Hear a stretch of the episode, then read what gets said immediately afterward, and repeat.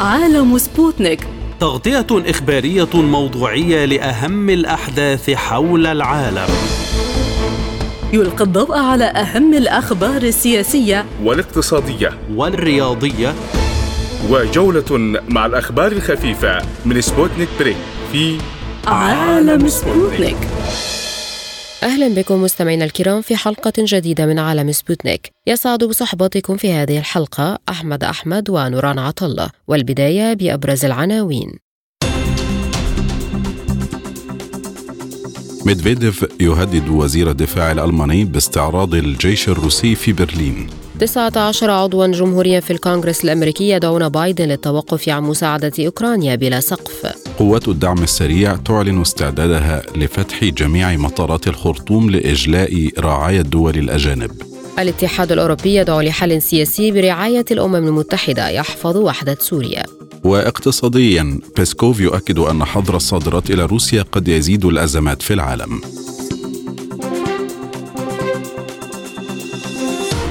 قال نائب رئيس مجلس الأمن الروسي ديمتري ميدفيديف إن الألمان الذين ينوون مهاجمة روسيا عليهم الاستعداد لاستعراض الجيش الروسي في برلين. وجاء ذلك تعليقا على تصريحات وزير الدفاع الألماني الذي دعا كييف لتنفيذ عمليات عسكرية على الأراضي الروسية. إلى ذلك أكد الأمين العام لحلف شمال الأطلسي الناتو ستولتنبرغ أمس الجمعة أن الناتو سيواصل دعم أوكرانيا حتى تفوز في حربها ضد روسيا مشيرا إلى أن دول الحلف سيعززون وسينوعون من دعمهم إلى أوكرانيا وتسريع إيصال الأسلحة المتعهد بها إلى كييف.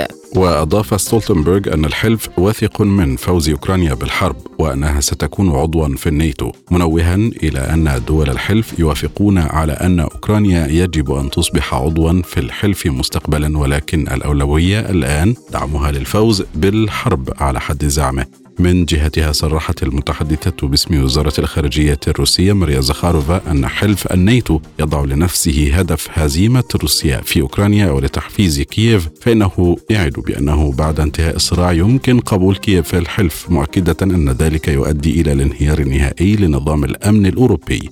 للمزيد من التفاصيل ينضم إلينا من موسكو دكتور آصف ملحم مدير مركز JSM للدراسات. بعد التحية بداية إلى ماذا يشير هذا التصعيد الألماني ورد روسيا عليه؟ أستاذ نوران يعني نحن اصبح أصبحت الأمور واضحة أن الغرب سيمضي في هذه الحرب إلى أقصى درجة ممكنة، طبعا هم يعلمون جيدا أنهم غير قادرين على تحقيق نصر, نصر على روسيا، ولكن المشكلة أين تكمن؟ يعني أن المشكلة تكمن في أن الغرب مستمر في دعم أوكرانيا. التخطيط الاستراتيجي في هذه المعركة يتم في وكلنا نعلم ذلك يعني في بريطانيا وفي الولايات المتحدة الأمريكية. أوكرانيا أو الجيش الأوكراني أو القيادة الأوكرانية تأخذ على عاتقها العمليات التكتيكية إن صح التسمية، وبالتالي تحاول القيادات الغربية تمديد الحرب قدر الإمكان على أمل أن تضعف القيادة الروسية أو أن يحدث شيء من الانش... أن يحدث شيء من الانشقاق في النخبة الحاكمة الروسية، وبالتالي يعني يتم يتم عبر ذلك تفجير روسيا من الداخل. روسيا تدرك هذه النقطة، تدرك هذه النقطة بشكل جيد، وبالتالي لم يصبح أمام روسيا إلا حل وحيد وهو يعني ضرب دول الناتو بشكل مباشر لأنهم سيستمرون بالدعم سيستمرون بالدعم قدر الإمكان وهذا نوع من الابتزاز والاستفزاز يعني. آه يعني إلى متى ستصبر روسيا على هذه على هذه المعركة؟ يعني يعني استنزاف مستمر لروسيا ابتزاز مستمر لروسيا واستفزاز مستمر لروسيا. وبالتالي أعتقد أن تصريحات السيد ميدفيديف تأتي في هذا السياق آه وقد ترد روسيا يعني فعلا بشكل حاسم في في, في الأيام المقبلة وخاصة أن زيلينسكي آه يريد أن يقوم بهجوم معاكس بهجوم معاكس على باتجاه شبه جزيرة القرم والمخطط موضوع منذ قبل رأس السنة أيضا. أعتقد في الدوائر الغربية يدور النقاش التالي دائما يعني يحاولون الهروب من الهروب ان صح التسمية من دعم زيلينسكي في أي عملية عسكرية قد تستفز روسيا إلى ردة فعل إلى ردة فعل قوية جدا باتجاه باتجاه أوروبا. من الصعب جدا تكهن بما بما سيجري في الأيام المقبلة ولكن ولكن وفق التصورات كلها آه أننا قادمون على تصعيد كبير آه لأن روسيا لن تقبل بهذا الابتزاز وهذا الاستفزاز المستمر وقد تضرب يعني روسيا لن يعني لن آه يعني أعلنت بوضوح أنها ستقوم بنشر اسلحه نوويه تكتيكيه في في في بيلاروسيا وهي تستعد لهذه المواجهة الكبرى. نحن مقبلون على على مواجهة كبرى كيف ستكون ملامحها؟ لا أحد يعلم. كل شيء مرشح. قد ينفجر الشرق, الشرق الأوسط عندنا يعني في روسيا موجودة في الشرق الأوسط. قد تنفجر آه، المعارك في آه، في بحر الصين. قد تنفجر في أوروبا الشرقية. وبالتالي أعتقد هذه التهديدات تأتي في هذا السياق. ستولتنبرغ قال إن الناتو سيواصل دعم أوكرانيا حتى تفوز بالحرب. ما مدى واقعية ذلك؟ أستاذ نوران يعني دائما يعني أنا سأضع هذه الكلمة بين قوسين اللصوص يعني قد يتفقون فيما بينهم يعني على على سرقة شيء ما ولكنهم قد يختلفون فيما فيما بعد على توزيع هذه المسروقات. يعني نلاحظ نحن دائما الدول اوروبا الشرقية عندها أهداف مختلفة. يعني بولونيا على سبيل المثال آه، عندها هدف إرجاع بعض الأراضي في غرب أوكرانيا وواشنطن تهيئها إلى هذه المعركة أيضا. أعتقد أن أوكرانيا لوحدها غير غير قادرة على تحقيق أي نصر باتجاه روسيا. هذا شيء واضح. القوات الأوكرانية منهارة تماما والهجوم المعاكس يعني أعتقد أنه سيفشل آه، بكل تأكيد. وأعتقد أن دول أوروبا الشرقية تحديدا بولونيا وسلوفاكيا وهنغاريا آه، وجمهورية تشيك قد يعني يدخلون هذه المعركة ليس بهدف مساعدة أوكرانيا بل بهدف آه، اقتسام آه، أوكرانيا فيما بينهم، اقتسام هذه الغنيمة الكبيرة فيما بينهم، هذا هذا التصريح يعني الاستمرار بالدعم ماذا يعني؟ يعني هل هل هم قادرون على على تقديم أسلحة إلى أوكرانيا كاسر كاسر للتوازن مع مع روسيا أو قادر على ضرب العمق الروسي؟ إن فعلوا ذلك فروسيا بدون بكل تأكيد ستضرب أحد العواصم الأوروبية يعني. هذا شيء واضح وصريح. يعني هذا الأمر لن تسكت عنه روسيا على الإطلاق، هذا الدعم آه، إلى متى سيطول؟ هل ستنتهي أوكرانيا اولا؟ هل ستستنزف أوكرانيا أم اولا وتنهار القيادة الأوكرانية ويتم فيما بعد تقاسم هذه الغنائم بين دول اوروبا الشرقية أم أن روسيا ستنهار؟ روسيا دولة عملاقة ودولة كبيرة يعني تحقيق نصر استراتيجي عليها في المدى القريب يعني والمتوسط والبعيد غير ممكن على الإطلاق، هذا هذا الدعم ليس سوى رفع للمعنويات أعتقد في الفترة القادمة وخاصة أن الجيش الأوكراني يستعد لهذا الهجوم المعاكس كما أسلفت ويأتي في هذه الخانة وليس أكثر. هل يدفع الغرب الأوضاع في أوكرانيا لمرحلة جديدة من التصعيد؟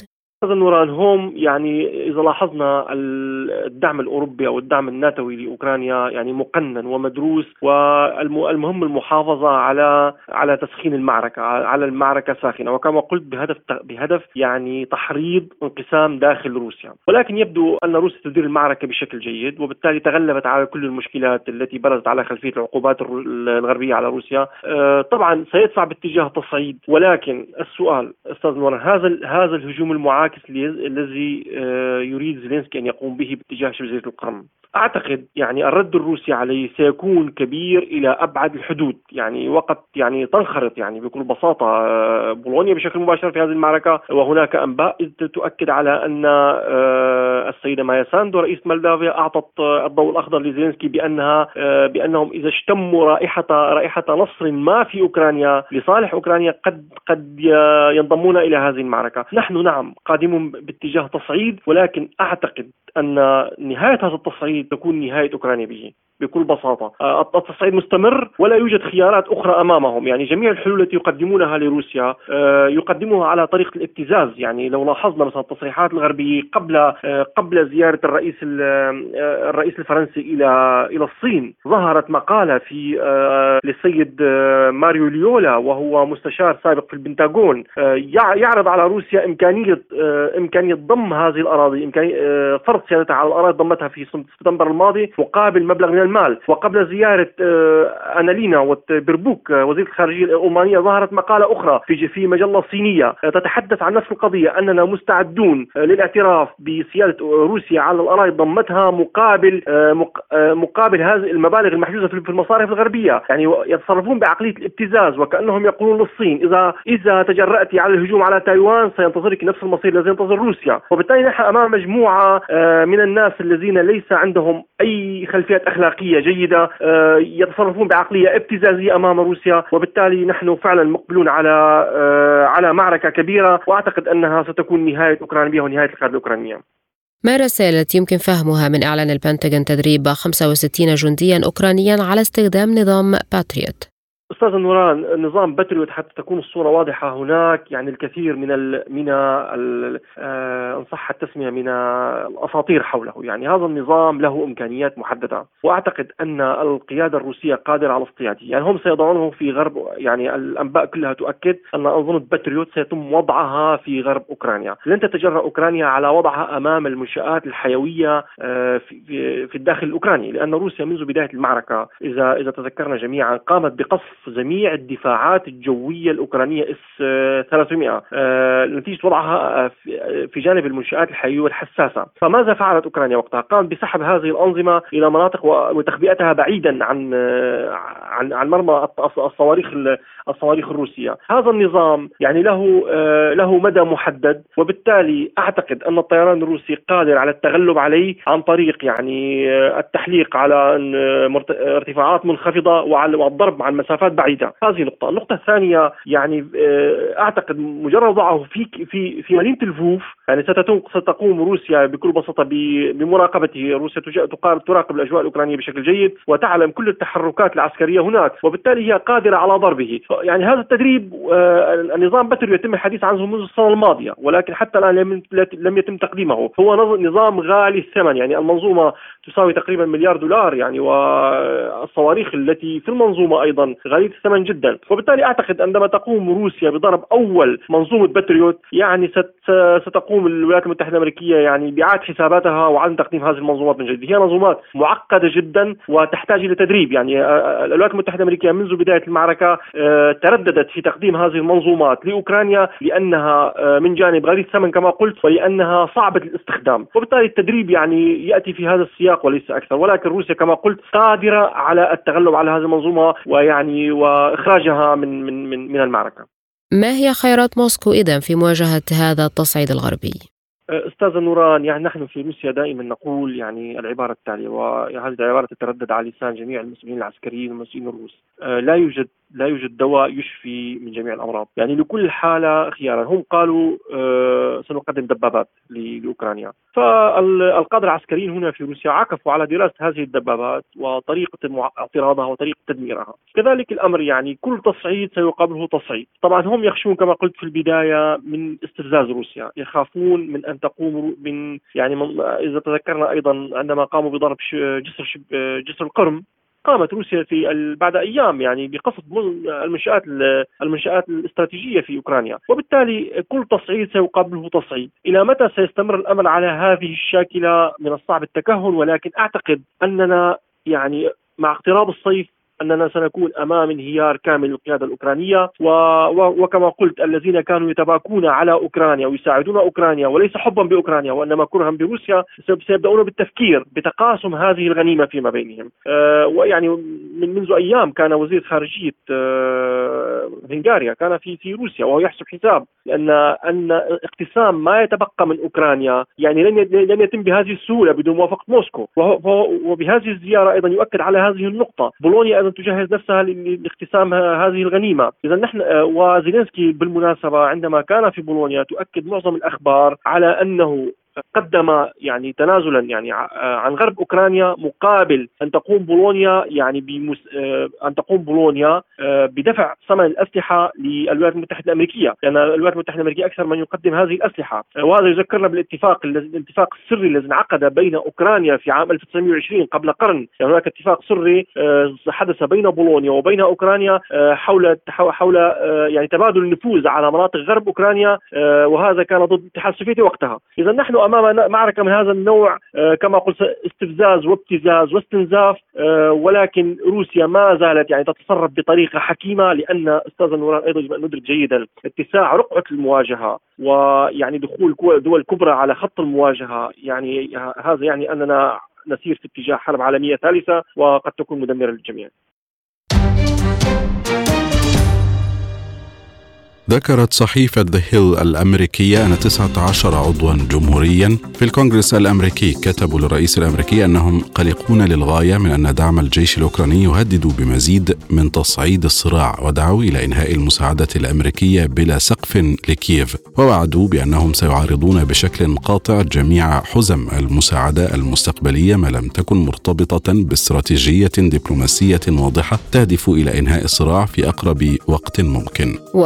ووفقا لأعضاء الكونغرس فإن الاستراتيجية الحالية لإدارة بايدن والمتمثلة في المساعدة والعقوبات المستمرة تؤدي فقط إلى إطالة أمد الصراع ومزيد من العنف ما يزيد من خطر الصدام المباشر مع روسيا. وبدلا من ذلك يدعو الجمهوريون البيت الأبيض للتركيز على تعزيز الموارد الأمريكية العسكرية والاقتصادية. وخلص أعضاء الكونغرس إلى أن المصالح الوطنية الأمريكية ومصالح الشعب الأوكراني تتحقق على أكمل وجه من خلال تحفيز المفاوضات التي نحن في أمس الحاجة إليها لحل هذا الصراع. للمزيد من المتابعة انضم إلينا من بيروت دكتور جمال وكيم أستاذ العلاقات الدولية بالجامعة اللبنانية. بعد تحية متى تصبح هذه المعارضة؟ داخل الكونغرس مؤثرة على خطط واشنطن في مساعدة أوكرانيا مستقبلاً؟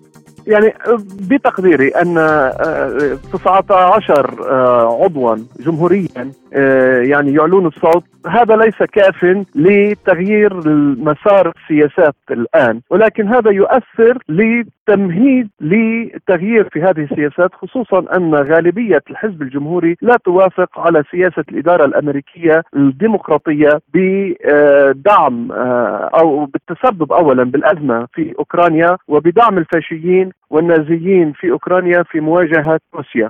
بتقديري أن هذا أيضا يعبر عن الانقسام داخل الولايات المتحدة داخل نادي النخبة في الولايات المتحدة الأمريكية آه، حول التوجهات في السياسة الخارجية، يعني بالوقت الذي كان آه، إدارة ترامب مثلا الجمهورية كانت تفضل علاقات طيبة مع روسيا، فأن الإدارة الديمقراطية تفضل علاقات يعني متوترة مع روسيا فبالتالي أنا بتقديري أنا يعني آه أن هذا يؤشر إلى آه احتمال بحال وصل الجمهوريون في المستقبل إلى إلى الحكم في الانتخابات المقبلة خصوصا في ظل تعثر آه يعني في ظل تعثر الإدارة الديمقراطية فأن هذا آه قد يؤثر على تغيير السياسات في الإدارة المقبلة ولكن ليس الآن.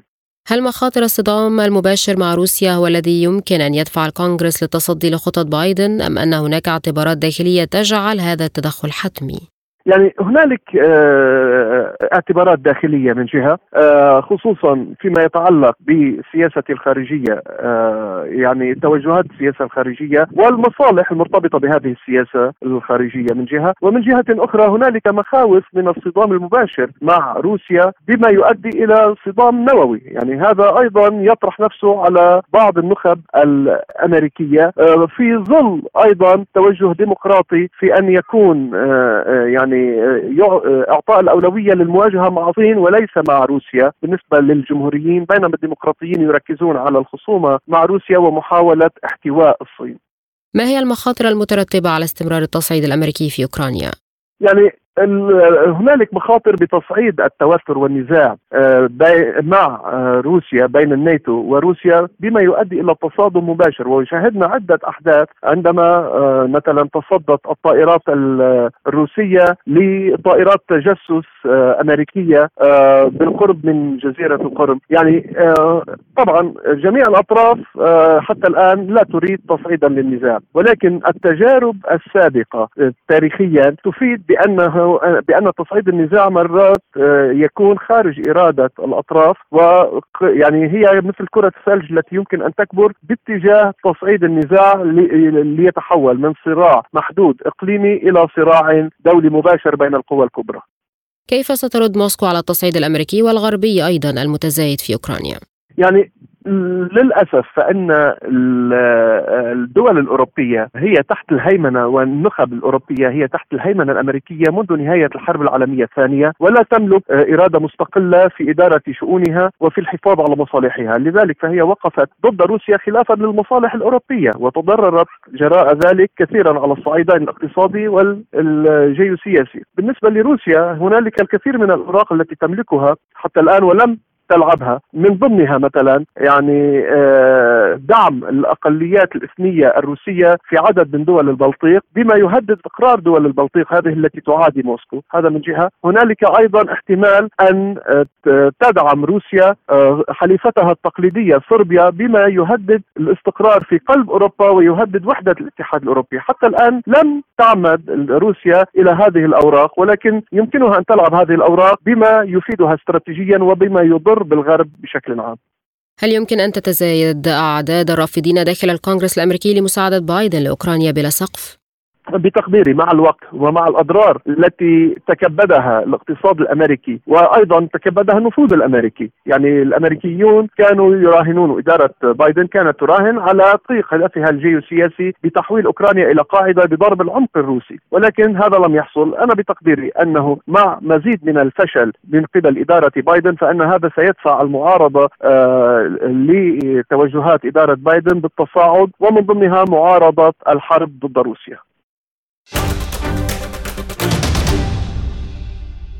أعلنت قوات الدعم السريع عن استعدادها لفتح جميع مطارات السودان أمام حركة الملاحة الجوية جزئيا لتمكين الدول الشقيقة والصديقة التي تود إجلاء رعاياها من مغادرة البلاد بسلام. وأكدت قوات الدعم السريع في بيان استعدادها التام للتعاون والتنسيق وتقديم التسهيلات كافة التي تمكن الجاليات والبعثات من مغادرة البلاد بأمان. إلى ذلك أعلن مكتب المتحدث باسم القيادة العامة للجيش السوداني في وقت سابق أن قوات الدعم السريع خرقت الهدنة الإنسانية التي تم التوصل إليها وتستمر ثلاثة أيام. واتهمت قيادة الجيش السوداني قوات الدعم السريع بإطلاق سراح السجناء من سجن الهدى الواقع غربي أم درمان أمس الجمعة وهو ما نفته قوات الدعم السريع. من جهته قال قائد قوات الدعم السريع محمد حمدان دقلو اليوم السبت إنه تلقى اتصالا هاتفيا من الأمين العام للأمم المتحدة أنطونيو غوتيريش ناقش خلاله جميع القضايا المتعلقة بالأزمة الراهنة في البلاد. البلاد للمزيد من التفاصيل ينضم إلينا من الخرطوم دكتور حسن مكي أستاذ الدراسات الأفريقية بالجامعات السودانية. بعد التحية ما هي آخر مستجدات الأوضاع العسكرية في السودان؟ يعني الجيش آه، يسيطر على مقراته ومن الناحية الاستراتيجية هذه الحرب قد انتهت. يعني ليس هناك الآن خطر على الدولة أو انقسام آه، أو انفصال في إقليم كما حدث مثلا في إثيوبيا. إنه إحنا حتى الحرب ينفصل اقليم التجاري السودان ليس فيه شيء وليس هناك آه، حكومتين كما هو في ليبيا حفتر والحكومة المفترض بها دوليا أو كما في اليمن الحوثيين والحكومة ليس هناك شيء في هذا. آه الآن هنالك خطأ في التقدير أعتقد من الفريق اول في في إمكانيات قوته لأن قوته كانت من ناحية التجهيزات والبنية العسكرية. كانت على الأرض قوات برية أشمل من وأكثر من مئة ألف. ولكن الآن تم تحجيمها وأصبحت بدون مقرات. يعني أصبح عندها من جملة المقرات اللي كان عندها موجودة في السودان اللي هي عشرات ما عندي فكرة عن عددها لكنها ليست أقل من 30 40 مقر. الآن ليس عندها إلا مقرين ثابتين ولذلك هي منتشرة. في الطرق وحول بعض الكباري وبالقرب من نصفات الجيلي وهذه. لكن الجيش يسيطر على المعركة. الجيش خدمته في هذه المعركة ليس قوات البرية خدمته الضربات الصاروخية والطيارات المسيرة والمدفعية الذاتية وسلاح الجو. ولكن الآن الكفة راجحة ما فيش اثنين ثلاثة للجيش.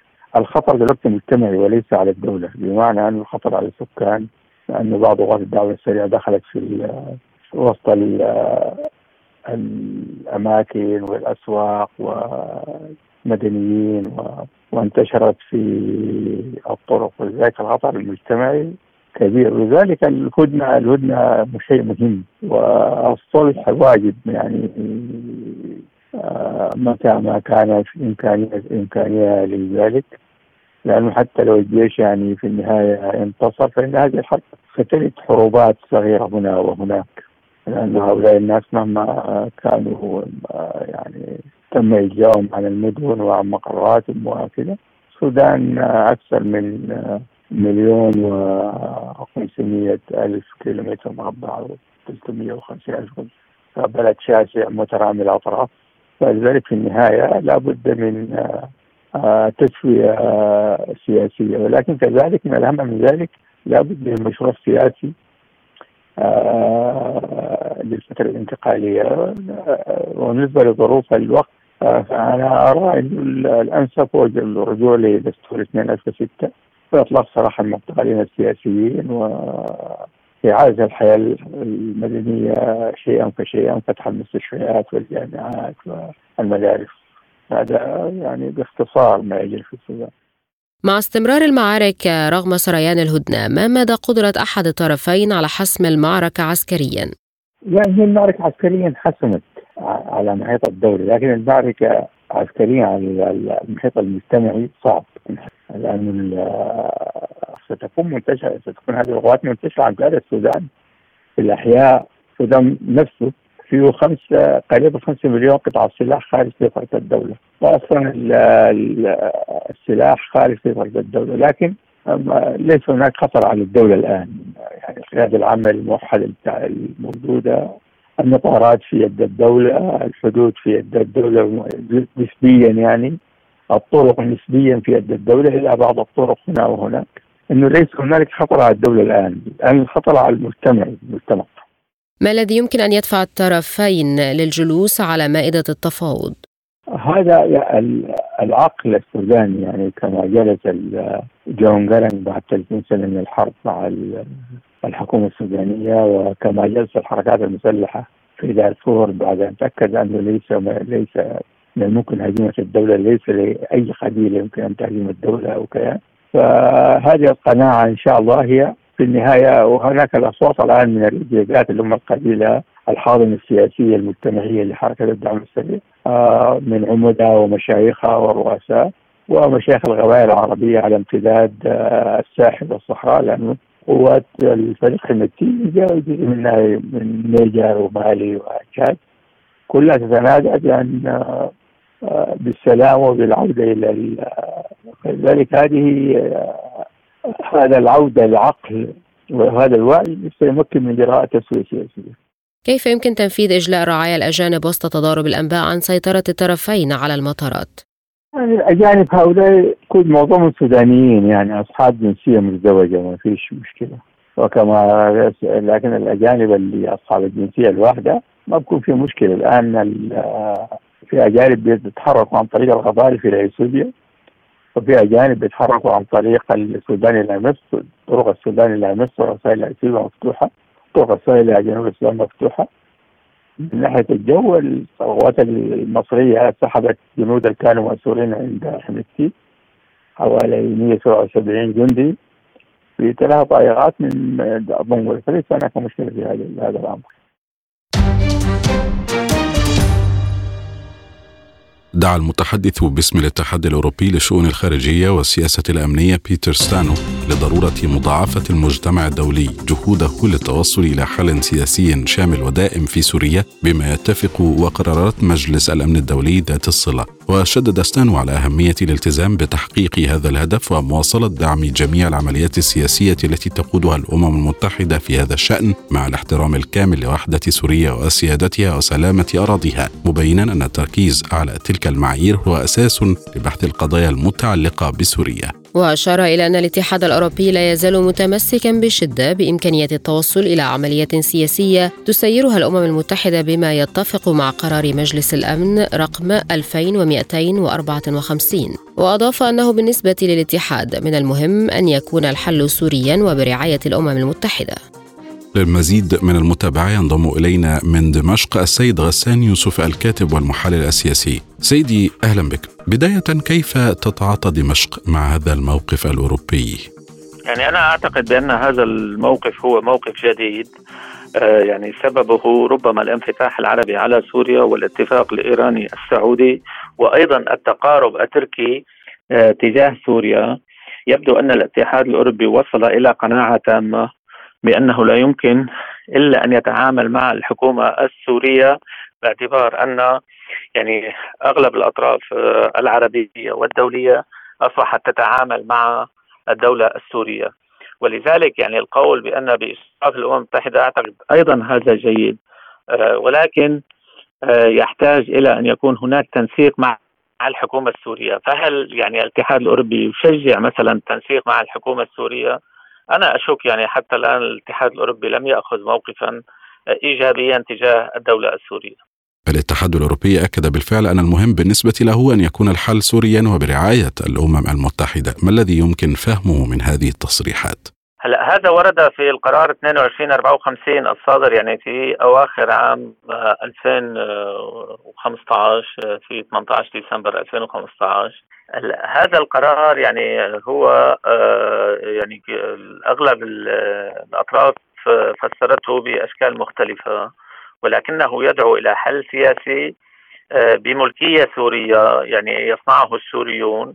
وهذا يؤكد يعني على ان أنه يجب أن يكون هناك اتفاق ما بين الدولة والمعارضة يعني الدولة القائمة الحالية النظام الرسمي الحالي والمعارضة. ولكن يعني هل هناك معارضة موحدة مثلا؟ لا توجد معارضة آه، يعني آه، بشكل واحد يعني هرمي.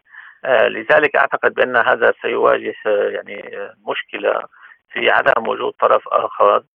ولكن يعني هناك محاولة لأن يكون هناك حل سياسي آه، برعاية أطراف آه، يعني عربية ودولية وأيضا بإشراف الأمم المتحدة وأعتقد يعني بأن الحل السياسي في النهاية سيجري في دمشق آه، باعتبار يعني أن روسيا والصين تدعمان هذا الموقف. أيضا الدول العربية ربما بعد الانفتاح يعني الخليجي على سوريا قد تدعم هذا الحل. وأيضا تركيا يعني آه، لديها مشاكل داخلية بوضع اللاجئين وأيضا آه، يعني في آه، الشمال السوري وهي يعني صارت أصبحت تعتبر أن يعني الوضع في سوريا هو أصبح عبئا عليها. فأعتقد يعني أن الحل سيكون بين لنقل يعني الأطراف الإقليمية المؤثرة على المعارضة السورية وبين الدولة السورية. إذا كما ذكرت ما زال هنالك معوقات. فما هي؟ وبرأيك كيف يمكن التغلب عليها؟ أنا أعتقد يعني نعم أعتقد أن يعني الكثيرين آه، سئموا أو تعبوا من المسألة السورية. يعني لاحظ مثلا السعودية من عام 2015 آه، لم آه، تقم بتسليح المجموعات المسلحة أو مثلا بدعمها وشاركت مثلا ب انهاء آه، جبهة الجنوب وجبهة الغوطة المحيطة بدمشق. أيضا تركيا يعني في آه، العام الماضي في أغسطس بعد لقاء الرئيس آه، أردوغان وبوتين في سوتشي في 23 أغسطس. يعني كان هناك تصريحات للرئيس التركي ولقاء يعني وهو طلب لقاء مع الرئيس الأسد. يعني أيضا هناك اجتماعات أمنية بين الجانبين. هذا يؤكد بأن يعني كل الأطراف أصبحت تريد أن تجد حلا مع الحكومة السورية الحالية بغض النظر آه، عن بعض أطراف المعارضة التي هي ليست إلا أداة تستخدمها. هذه الدول آه، في تحقيق مصالح مع الدولة السورية. وإذا كانت المصالح تحقق بدون يعني هذه الأداة أعتقد بأن هذا ما سيحدث. ومن هي الأطراف الفاعلة الآن التي تستطيع التوصل إلى حل؟ الإقليمية والعربية. يعني مثلا آه، تركيا تستطيع يعني أن تفاوض الحكومة السورية لأنها تحتل أراضي سورية. هذا من جهة. من جهة لديها مجموعات مسلحة ومقاتلين أجانب ويعني مجموعات إرهابية مصنفة على قوائم الإرهاب العالمي. أيضا لديها مصلحة مشتركة مع سوريا وهي تفكيك آه، يعني قسد أو قوات سوريا الديمقراطية وعدم إقامة آه، إدارة ذاتية أو كنتون كردي. وهذا تتفق مع سوريا به. أما من ناحية السعودية ويعني دول الخليج بشكل عام فلديها مصالح في إعادة الأعمار.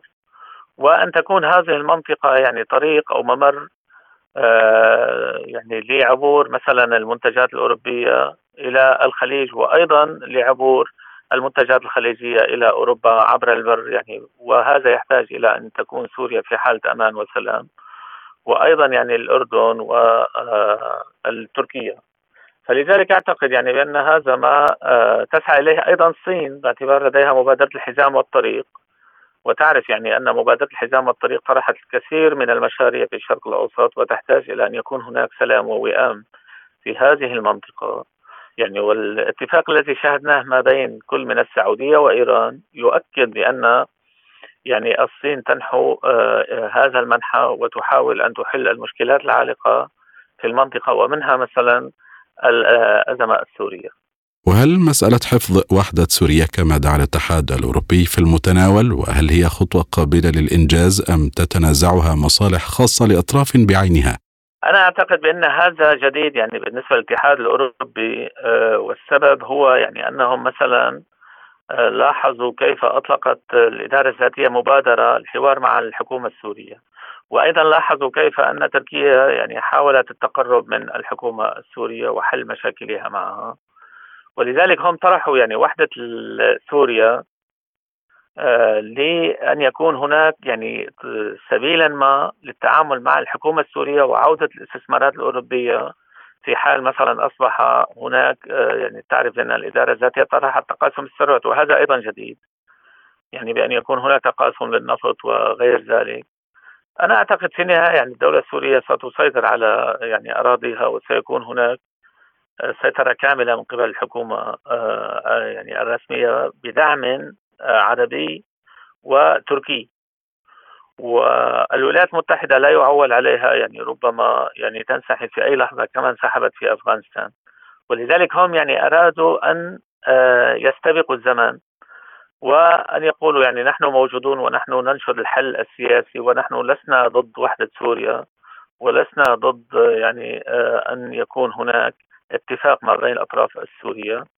بغض النظر عن ماهية هذه الأطراف يعني مثلا تعرف بأن يعني هذه الدول دعمت مجموعات راديكالية تصنفها في بلادها إرهابية وفي بلادنا تعتبرها ثوار وهذا انكشف أخيرا يعني حتى أن هناك مثلا الكثير من عناصر أو ضباط الاستخبارات الغربية عملت مع داعش ومع النصرة وغيرها ومع قسد ولذلك اليوم هم يعني وجدوا أن الأسلوب القديم لم يجدي نفعا وأنهم لم يحققوا شيء يعني من القتال ضد الحكومة السورية. طبعا هذا يعود بالفضل يعني إلى الدعم الروسي الكبير الذي قدمته إلى سوريا والدعم الإيراني. ولذلك أنا أعتقد بأن المخطط فشل وأيضا دعم الصين يعني سواء في مجلس الأمن أو في يعني الكثير من المواد الصحية والطبية والمساعدات الإنسانية وأيضا يعني ما يخص قطاع الكهرباء وغير ذلك. ولذلك يعني هم فشلوا. آه، ولذلك لذا أعتقد بأن هذا التصريح أو هذا البيان جاء ل آه، يعني آه، كما يقال للصعود في القطار. وما أهمية تزامن هذه التصريحات مع عودة دمشق إلى محيطها العربي وهو ما قد يدفع باتجاه حل سياسي فعلي للأزمة السورية كما يقول المراقبون. لنكن صريحين يعني لو لم يكن هناك آه، غض نظر من واشنطن أو لنقل يعني آه، موافقة آه، غير علنية من واشنطن لم يكن ليسير هذا القطار يعني بشكله الحالي لا التقارب السوري التركي ولا الانفتاح العربي على سوريا ولا بيان الاتحاد الأوروبي. ولذلك أنا أعتقد يعني بأن كما قلت لك الجميع تعب والجميع وجد بأن الاتفاق مع الحكومة السورية الحالية المدعومة صينيا وروسيا وإيرانيا هو أفضل آه، للمستقبل من أن يكون هناك فوضى في سوريا ستؤثر على كل دول المنطقة. وتعرف يعني مثلا بأن آه، يعني الولايات المتحدة يهمها أمن إسرائيل وأمن الأردن آه، بالدرجة الأولى ومن ثم يعني أمن تركيا باعتبارها دولة في حلف شمال الأطلسي. لذلك ربما يعني كان هناك نظرية بأن يغيروا النظام في سوريا. وأن يصبح هذا النظام تابعا آه، للفلك الأمريكي أو الغربي. ولكن يعني هل نسيوا مثلا أنهم حاولوا في كوريا آه، مثلا أن يستولوا على كل كوريا؟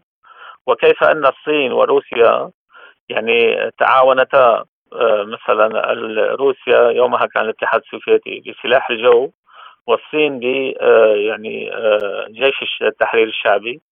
وحرروا كوريا الشمالية ولم يسمحوا آه، باحتلال كوريا الشمالية باعتبار أن هذا يخل في التوازن العالمي واحتلال سوريا أو نقل سوريا من الفلك الروسي الصيني إلى الفلك الأمريكي أعتقد أن ذلك كان سيسبب حرب عالمية ثالثة.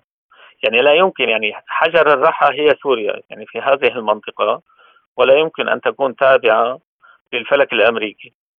ولذلك أعتقد بأن يعني ما قامت به كل من روسيا والصين في مجلس الأمن أكد هذه النظرية وأكد يعني بأن الصخرة السورية هي أساس الاستقرار في المنطقة ويعني حتى في العالم.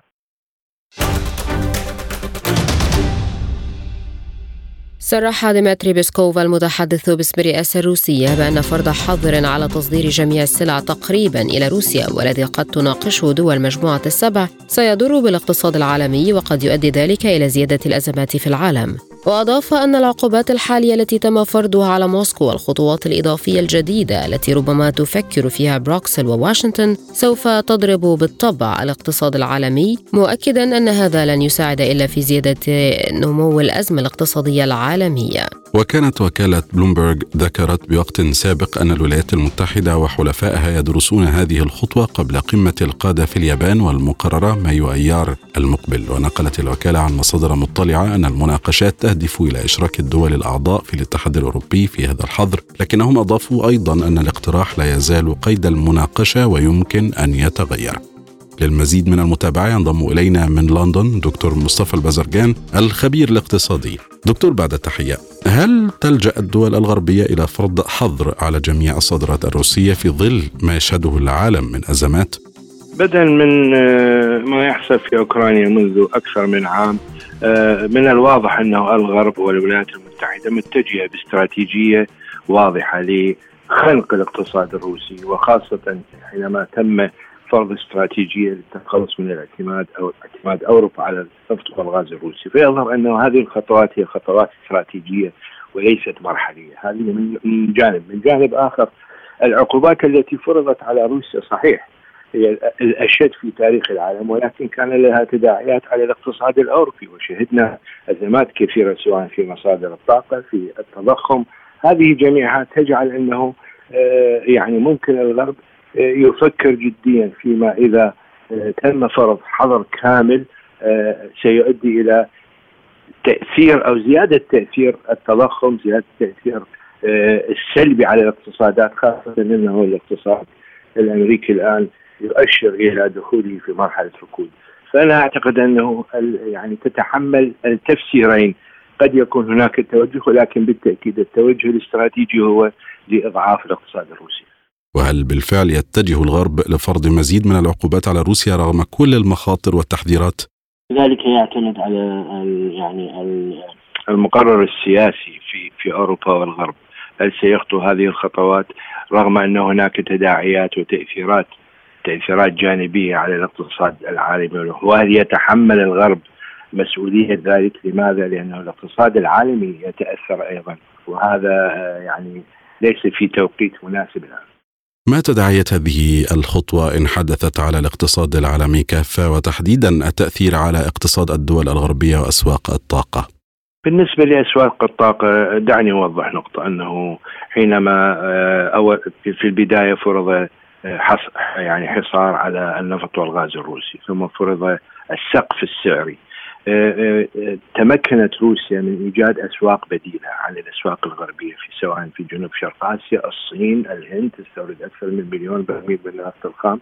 ولكن آه، كان ذلك بثمن أنه روسيا تقدم تخفيضات لا تقل عن 30 دولارا للبرميل و25% من سعر الغاز الذي كان يصل إلى الصين. وهذا الذي أثر على الأسواق حتى أثر بالتأكيد على المنتجين الآخرين للنفط والغاز. ولكن وجود روسيا ضمن أوبك بلس لا يزال أنه الموقف آه، موحد إن صح التعبير تجاه هذه الخطوات ولكن بالتأثير الاقتصادي العالمي يتاثر الاقتصادات حتى الدول المنتجة للنفط الأخرى التي هي حليفة لروسيا في داخل أوبك. بالنسبة للاقتصاد العالمي الآن يعني يمر بمرحله حرجة جدا خاصة بعد ازمه المصرفية قبل آه، أقل من شهر. هذه جميعها تؤثر. هناك أيضا مؤشرات على دخول آه، الاقتصاد الأمريكي مرحلة ركود. هناك تضخم عالي في بريطانيا في في الاتحاد الأوروبي. هذه جميعها ستكون يعني أي فرض عقوبات وتأثيرات على الاقتصاد العالمي سيكون تأثيره واضحا. كذلك ما هي خيارات موسكو في مواجهة كل هذه العقوبات؟ بالنسبة إلى روسيا أنا أعتقد أنه خطت خطوات بالاعتماد على الاقتصاد الداخلي. هناك أيضا كان لا ننسى آه، مبيعات النفط والغاز. آه، صحيح تأثرت من العقوبات ولكن تمكنت روسيا من خلال تقديم تخفيضات إلى الهند إلى الصين وبدأت حتى منتجات الخام منتجات التكرير النفط الخام تصل إلى آه، دول شمال أفريقيا حتى إلى الدول الخليجية، فهذه هي التفاف على العقوبات، فأنا أعتقد أنه آه، روسيا بإمكانها الاستمرار في هذه الخطوات وتفادي أي تعميق لتأثيرات العقوبات على الاقتصاد الروسي. الآن مستمعين إليكم جولة إخبارية حول العالم.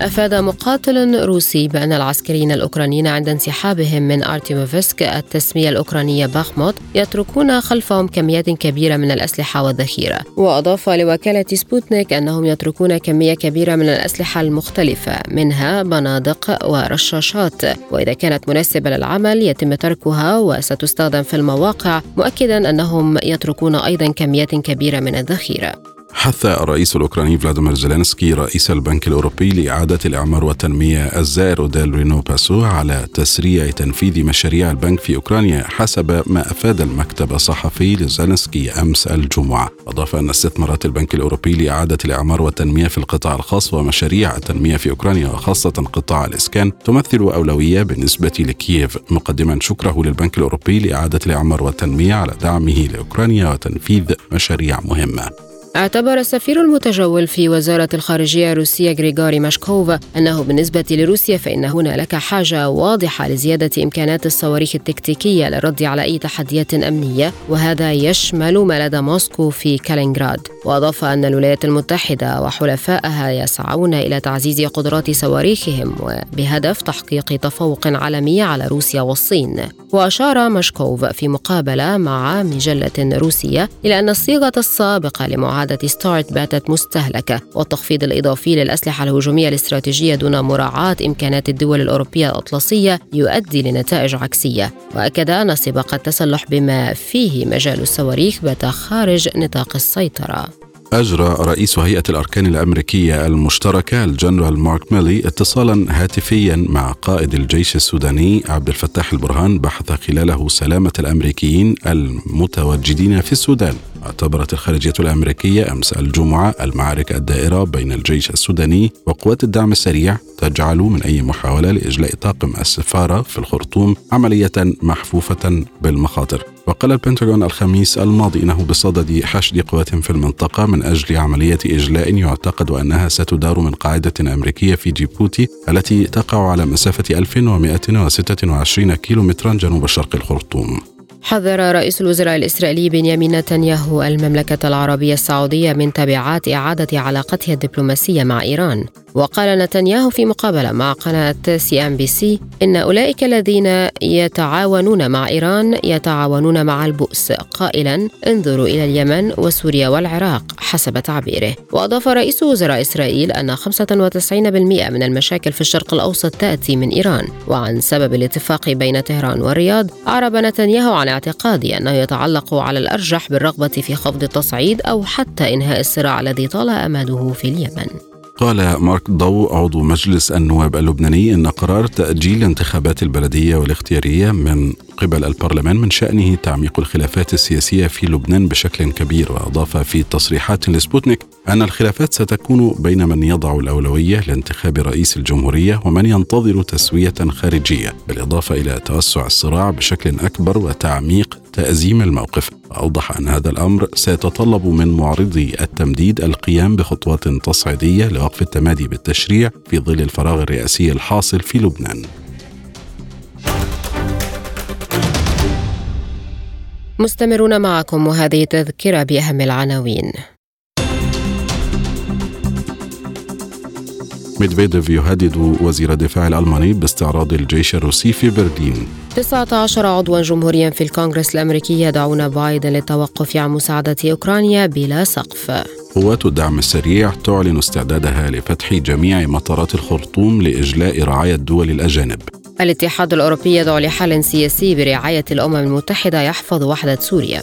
اقتصاديا بيسكوف يؤكد أن حظر الصادرات إلى روسيا قد يزيد الأزمات في العالم.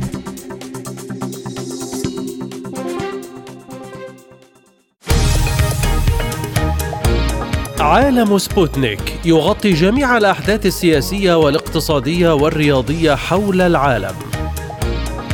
على مدار ساعة تتابعون عالم سبوتنيك مع أهم خبراء التحليل السياسي والاقتصادي. نقترب معكم في متابعة دقيقة من القضايا السياسية والاقتصادية. انتظروا عالم سبوتنيك أيام الجمعة والسبت والأحد من كل أسبوع.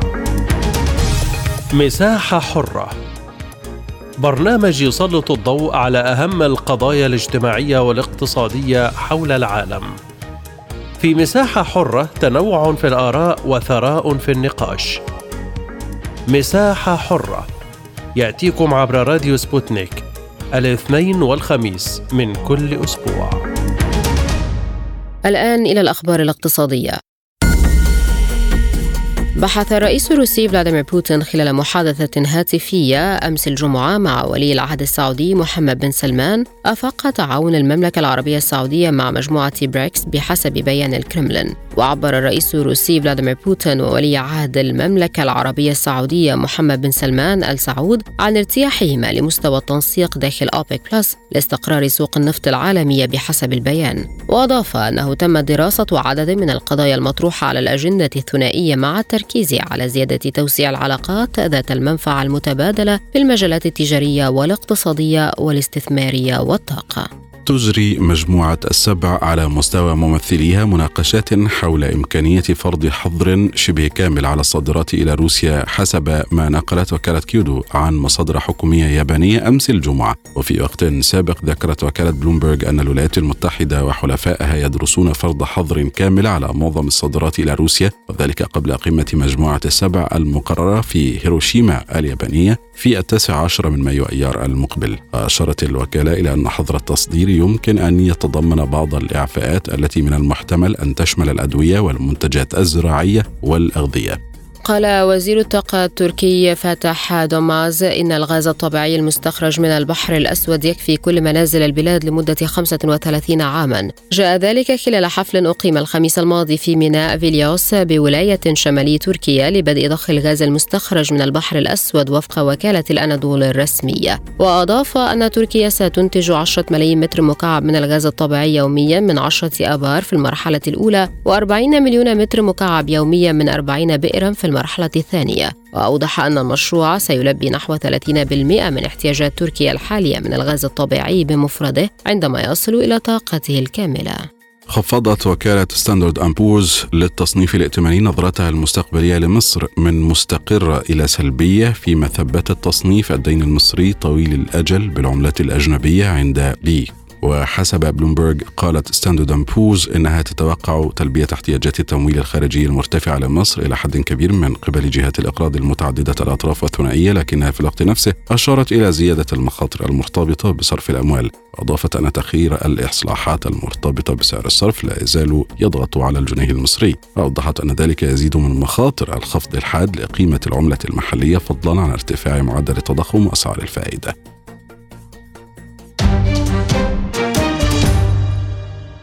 الآن إلى الأخبار الرياضية. فاز باريس سان جيرمان على منافسي أنجي في افتتاحية الجولة الثانية والثلاثين لمنافسات الدوري الفرنسي بهدفين مقابل هدف واحد. وسجل كيليان مبابي هدفي باريس سان جيرمان ليصل للهدف رقم 22 في صدارة هداف الدوري الفرنسي. وبهذا الفوز يرتفع رصيد باريس سان جيرمان للنقطة الخامسة والسبعين في صدارة الدوري الفرنسي فيما يتوقف رصيد أنجي عند النقطة الرابعة عشر في المركز الأخير ليقترب من الهبوط لدوري الدرجة الثانية.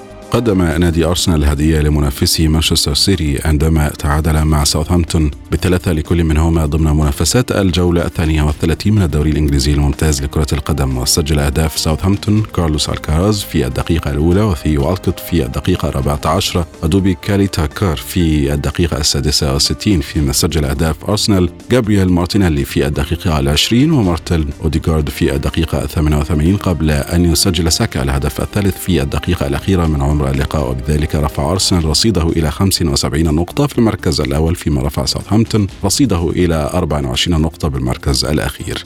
فاز الترجي التونسي على مضيف شبيبة القبائل الجزائري بهدف دون رد في ذهاب الدور الربع النهائي من مسابقة دوري أبطال إفريقيا لكرة القدم التي أقيمت أمس الجمعة. وسجل هدف المباراة الوحيد محمد علي بن حمودة في الدقيقة الرابعة والخمسين من عمر اللقاء. ومن المقرر أن يلتقي الفريقان في مباراة الإياب في تونس الأسبوع المقبل. تأهل الروسي أندري روبليف للدور نصف النهائي لبطولة لوكابانيا البوسنية للتنس البالغ مجموع جوائزها 560 ألف دولار بعد فوزه على البوسني دامير دوغمور بمجموعتين دون رد بواقع 5 7 و3 6 ورفع النجم الروسي رصيده من الانتصارات المتتالية إلى سبعة ومن المقرر أن يواجه في الدور المقبل السلوفاكي أليكس موركان الفائز على الصربي لازلو ديري 2 6 و6 4 و5 7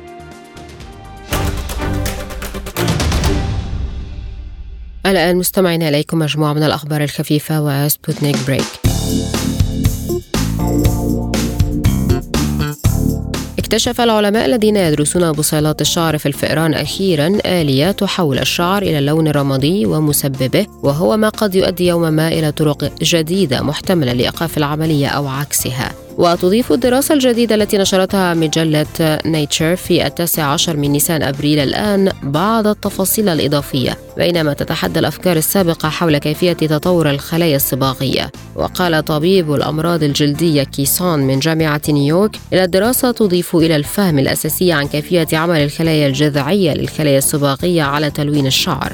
وأضاف أن الآليات المكتشفة حديثا تثير احتمال وجود نفس الموضع الثابت للخلايا الجذعية للخلايا الصباغية في البشر. وأردف صون إذا كان الأمر كذلك فإنه يمثل مسارا محتملا لعكس أو منع الشيب في شعر الإنسان من خلال مساعدة الخلايا المكدسة على التحرك مرة أخرى بين أجزاء بصيلات الشعر النامية. طور خبراء في معهد ماساتشوستس للتكنولوجيا جهازا باسم ماوث باد يتصل بالهواتف الذكية وأجهزة الكمبيوتر عبر تقنية البلوتوث ويخول المستخدم للنقر على الأزرار باستخدام لسانه فقط.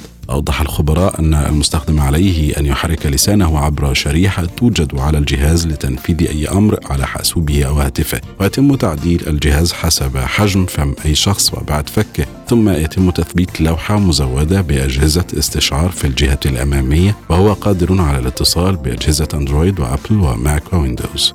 صرح عمدة موسكو سيرجي سوبيانين في مدونة شخصية أن الذكاء الاصطناعي سيكون قادرا على التعرف على علامات حوالي 30 مرضا بحلول نهاية العام في موسكو. وأشار إلى أن الذكاء الاصطناعي اليوم يمكنه التعرف حاليا على علامات أكثر من 20 مرضا مختلفا منها سرطان الرئة والثدي وهشاشة العظام الشوكية وتمدد الأوعية الدموية الأبهري وأمراض القلب التاجية والسكتة الدماغية وارتفاع ضغط الدم الرئوي واستسقاء الصدر وفتق العمود الفقري والأقدام المسطحة وغيرها. وتجاوز عدد الدراسات التي تم تحليلها تسعة ملايين. وقال إنه بحلول نهاية العام سيتم إعداد حوالي 30 مجموعة أخرى من الأمراض لاختبار خوارزميات الرؤية الآلية. أكدت شركة سبيس إكس أنه كان لابد من تدمير صاروخ المركبة الفضائية ستارشيب الثقيل للغاية بسبب مشاكل في المحرك وبدء فقدان الارتفاع بعد الإقلاع. قالت الشركة إنه صدرت أوامر إنهاء الرحلة لكل من المركبة الفضائية والمركبة المعززة. يذكر أن صاروخ ستارشيب أطلق الخميس الماضي من موقع على ساحل تكساس وبعد حوالي دقيقة من الإطلاق بدأ في السقوط والدوران بعد أن فقد مساره قبل أن ينفجر عندما ارتفع إلى حوالي 40 كيلومترا. لا يبقى في هذه الحلقة سوى التذكير بأهم ملفات عالم سبوتنيك. ميدفيديف يهدد وزير الدفاع الألماني باستعراض الجيش الروسي في برلين. 19 عضوا جمهوريا في الكونغرس الأمريكي يدعون بايدن للتوقف عن مساعدة أوكرانيا بلا سقف. قوات الدعم السريع تعلن استعدادها لفتح جميع مطارات الخرطوم لإجلاء رعايا الدول الأجانب. الاتحاد الأوروبي يدعو لحل سياسي برعاية الأمم المتحدة يحفظ وحدة سوريا. اقتصاديا بيسكوف يؤكد أن حظر الصادرات إلى روسيا قد يزيد الأزمات في العالم. ورياضيا أرسنال يفقد نقطتين غاليتين بعد تعادل مع ساوثهامبتون في الدوري الإنجليزي. انتهت هذه الحلقة شكرا وإلى اللقاء. للمزيد زوروا موقعنا على الإنترنت سبوتنيك dot ae